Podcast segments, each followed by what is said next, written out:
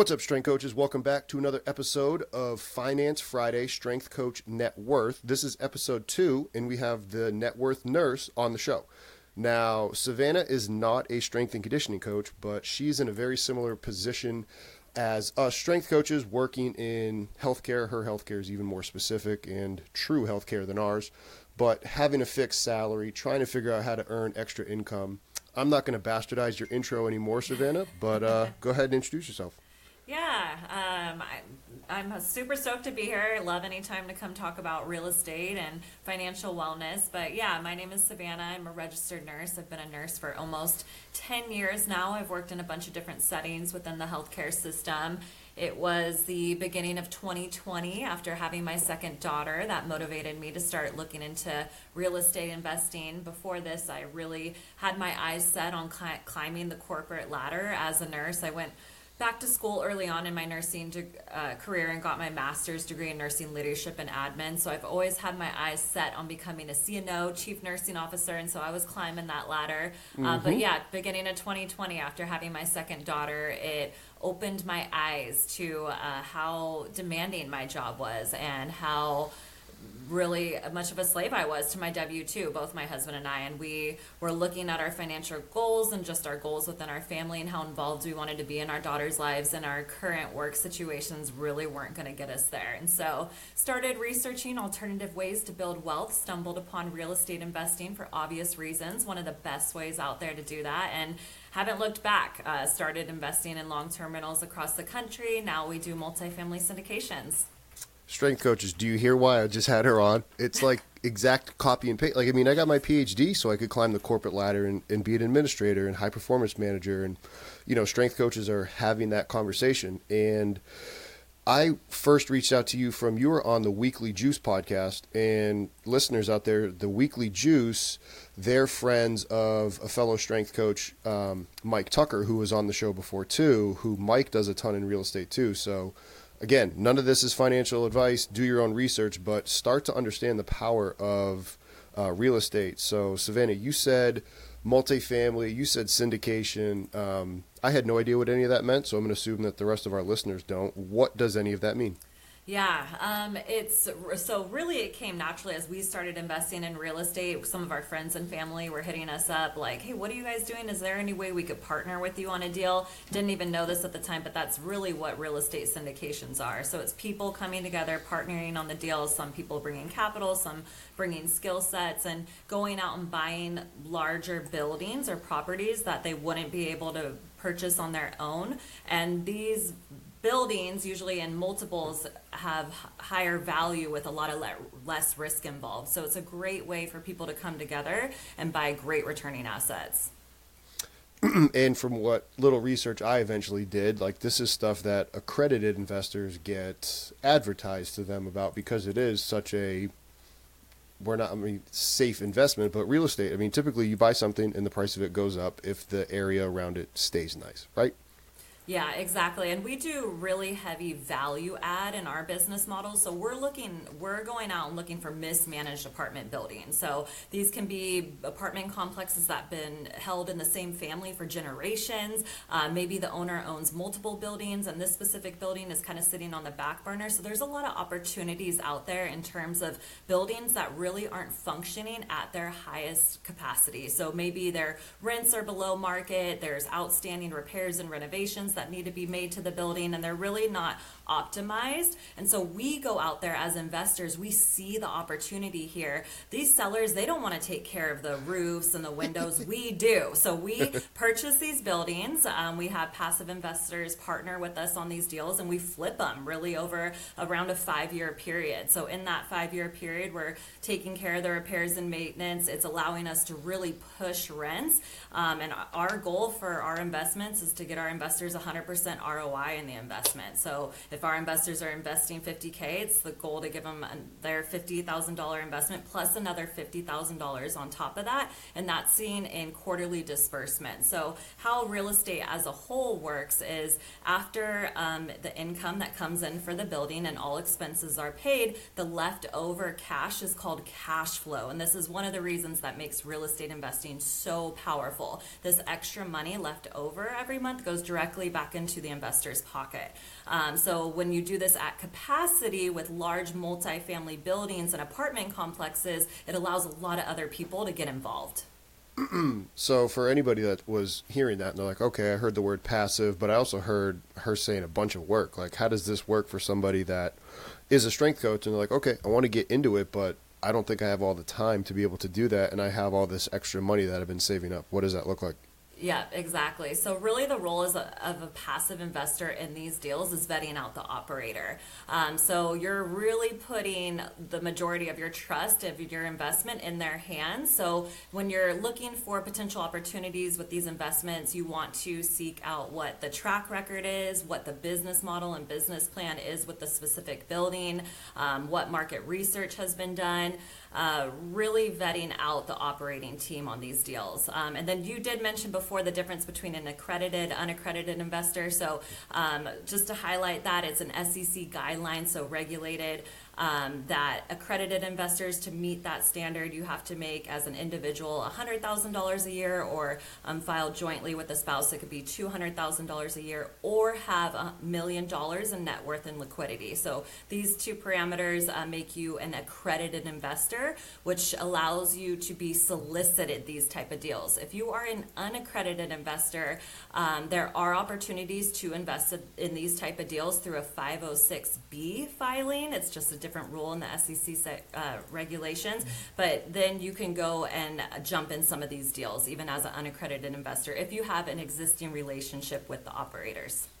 So how hard was it for you to get this up and running for yourself? I mean, because you just said it, you were, you guys both had W twos like that. You know, what does that journey look like for you guys? Yeah, when when I learned about value add multifamily, I was obsessed. So we really we went all in. So we invested thirty thousand dollars into a coaching program to learn more about this. That was more than my master's degree in nursing. Uh, threw that on a credit card so we could start getting the education and coaching that we needed to do this ourselves. Um, we took out a second mortgage on our primary residence to start investing in real estate. Um, learning how to leverage debt is really a huge uh, tool when you can learn to use money as a tool make it work for you in real estate investing. Um, so we started doing that, took out the second mortgage on our home, ended up liquidating some of our retirement accounts. So we were all in on this. Um, and through that, we've generated so much interest, like I mentioned. And then I saw personally going into work every day as a nurse, especially through the COVID 19 pandemic as a manager at the time, like I had nurses and docs coming in my office, like really transparent with their finances and what was going on. And that really motivated me to share this opportunity with as many healthcare professionals as possible because it is a great way to build wealth passively that a lot of people don't know about because they don't get the opportunity to hear about it. It's passive for them, but it's not passive for you, correct? Correct. Yeah. Yeah. And that's where. Oh, go ahead, sir. Go. Yeah, no, as an operator on a deal, really our roles and responsibility is finding the deal, getting the financing for the deal, managing the asset throughout the lifetime of the investment, and then managing all of our investors on it. So a lot of work put in by the sponsorship team. No, but that, like you said, if you're able to do something that most people that have tons of money are already, you know, investing in, it sounds like, you know, doing something that the rich people do is something that, you know, strength coaches and nurses should be able to pool their money together because this crowdfunding thing seems to be growing. I feel like I've seen commercials about it more and more, right? Yeah, and just being able to diversify investments. I think a lot of people, especially over the last couple of years since the pandemic, what's happened to the stock market, it's just so unpredictable. And in real estate, there is a lot of risk that you can mitigate by doing proper market research, by doing conservative underwriting. You look at market trends, how has housing performed? It is honestly a lot more predictable than the stock market. So right now it's you know November of 2023, and interest rates just passed eight. How does any of that affect anything that you know you guys are doing? Does that scare potential investors? Should anybody listen? Again th- none of this is financial advice people. Go do your own research. This is just two people talking. But with that being said the fact that the interest rates are high does that affect you know people being like oh i should wait i should wait. Is this kind of like the stock market where time in is greater than timing Quick break from the show to remind you to hit that like and subscribe button. It helps us out and it helps you be notified when we have new content get released. So, again, please hit that like and subscribe button if you enjoy this content. And with that, let's get back to the show. I the best time to build buy real estate is always now. I'm a firm believer in that for sure. Um, it definitely with the rising interest rates, it definitely makes deals harder to find. Um, but as operators in these deals and underwriting them, we always do conservative. I mean, for investors anyways, so we're used to grinding out those numbers to make them work. Um, so yeah, I mean, we're still looking at deals. We just closed on a 17 unit up in Portland a few months ago. Um, we're we just went under contract and we're selling one of our um, buildings, our 24 unit. So yeah, there's still movement in the real estate space.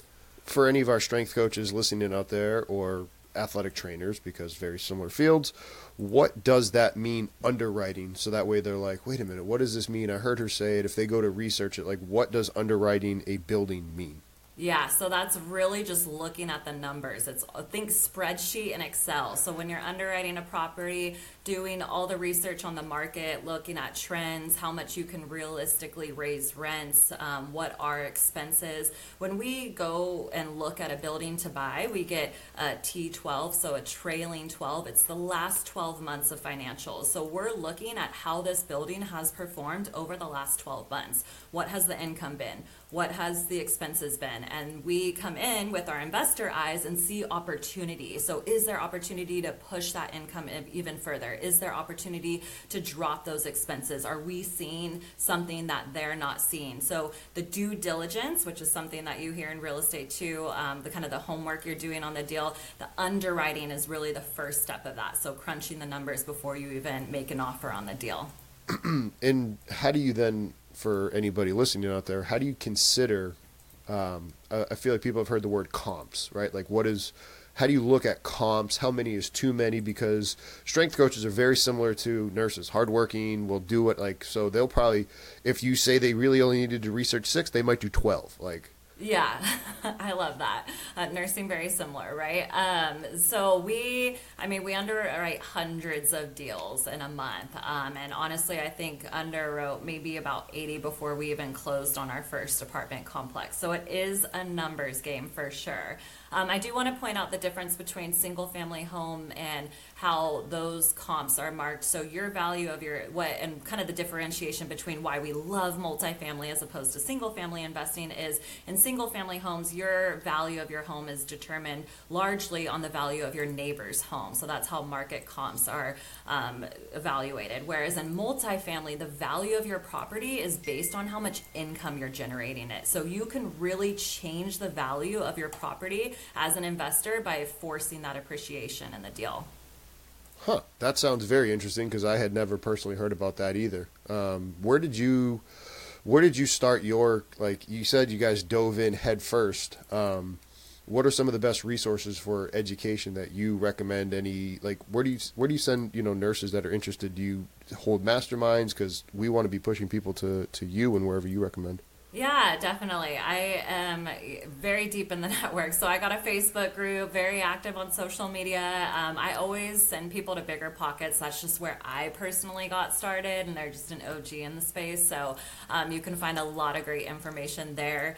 Um, if you're even YouTube, there's different channels on there that I like. Um, a lot of there's so many investors out there. I would encourage anyone to go on social media and start looking and see who appeals to you most because there's How a lot yeah. of different personalities. With that being said, how do our you know listeners out there? They're like, okay, how do you research? In your opinion, how would you research somebody that you would then possibly want to you know invest with? Like because there are so many scams out there, right? And even mm-hmm. within the, the coaching education of strength coaches, like we're trying to actually educate coaches on real training. Backed by science, backed by practically working with athletes, because there's so many bro coaches out there. How do you avoid those bad real estate gurus, quote unquote? Yeah, I would definitely lean into your instinct there. I think everyone can um, do that a little bit more and have better results. Uh, but yeah, I would just say um, people who are very transparent and not only sharing all the highlights and everything good going on, but I love to see how people handle problems. So um, understanding people's thought process. So um, people who are very transparent on social media, and this is one of the big reasons that I jump on social media all the time and just share what I'm doing, obstacles we're over overcoming so that people can get an insight into our thought process as we go out and acquire these deals. Speaking of obstacles, what has been the biggest obstacle that has come across your way since 2020?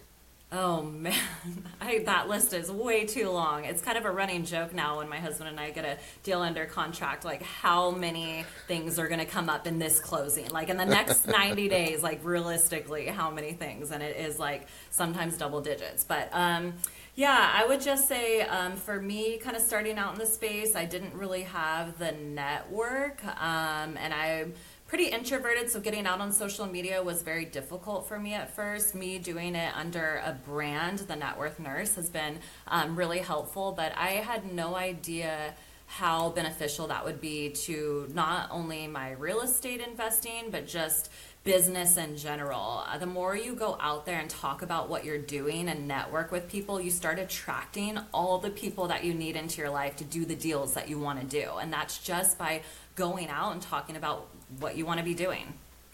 you talked about doing a ton of underwriting and being able to buy good deals. If anybody's listening, they're like, okay, how do like do you have negotiating leverage when you're trying to buy a property at, at the value you want, or you just kind of at the whim of who's going to give you the best uh, interest rate or the loan that you're working with? Yeah, and that's been something that has been really mind blowing coming into the real estate space. Is you kind of expect like a one size fits all, and you can structure these deals so differently, and the things that you can negotiate on um, in the uh, process is pretty um, amazing. But yeah, it's um, just looking at things. It's a relationship space for sure. So for us, when it comes to getting deals and negotiating, leaning into our relationship with the broker um, is very big for us.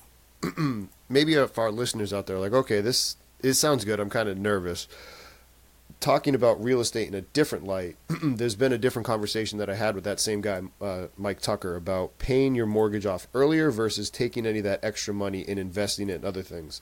F- to the net worth nurse in real estate, which is better in your opinion and why? Oh, definitely the second. And I personally did that to get started investing. And for me, it was looking at the numbers. So it took talking to a savvy lender, and I was telling him I wanted to get into investing. And he was like, Well, you have $100,000 worth of equity in your primary home. And I was so naive to real estate at the time. I did not even know what that was. I didn't even know I mean, I didn't either. Until, like, yeah, right. I had no idea. Exactly. So that's money that you can tap into. And so for me, it was taking out that I took a 20% uh, loan to value or 80% loan to value. So, um, um, at a 5% interest rate and then so i took out 80000 at a 5% interest rate and i used it to invest in real estate that is cash flowing me uh, you know 15 20% so not only can you pay off that mortgage but now you're getting extra money back into your pocket every month. So when you can leverage debt to invest and earn you more money that's when it becomes very powerful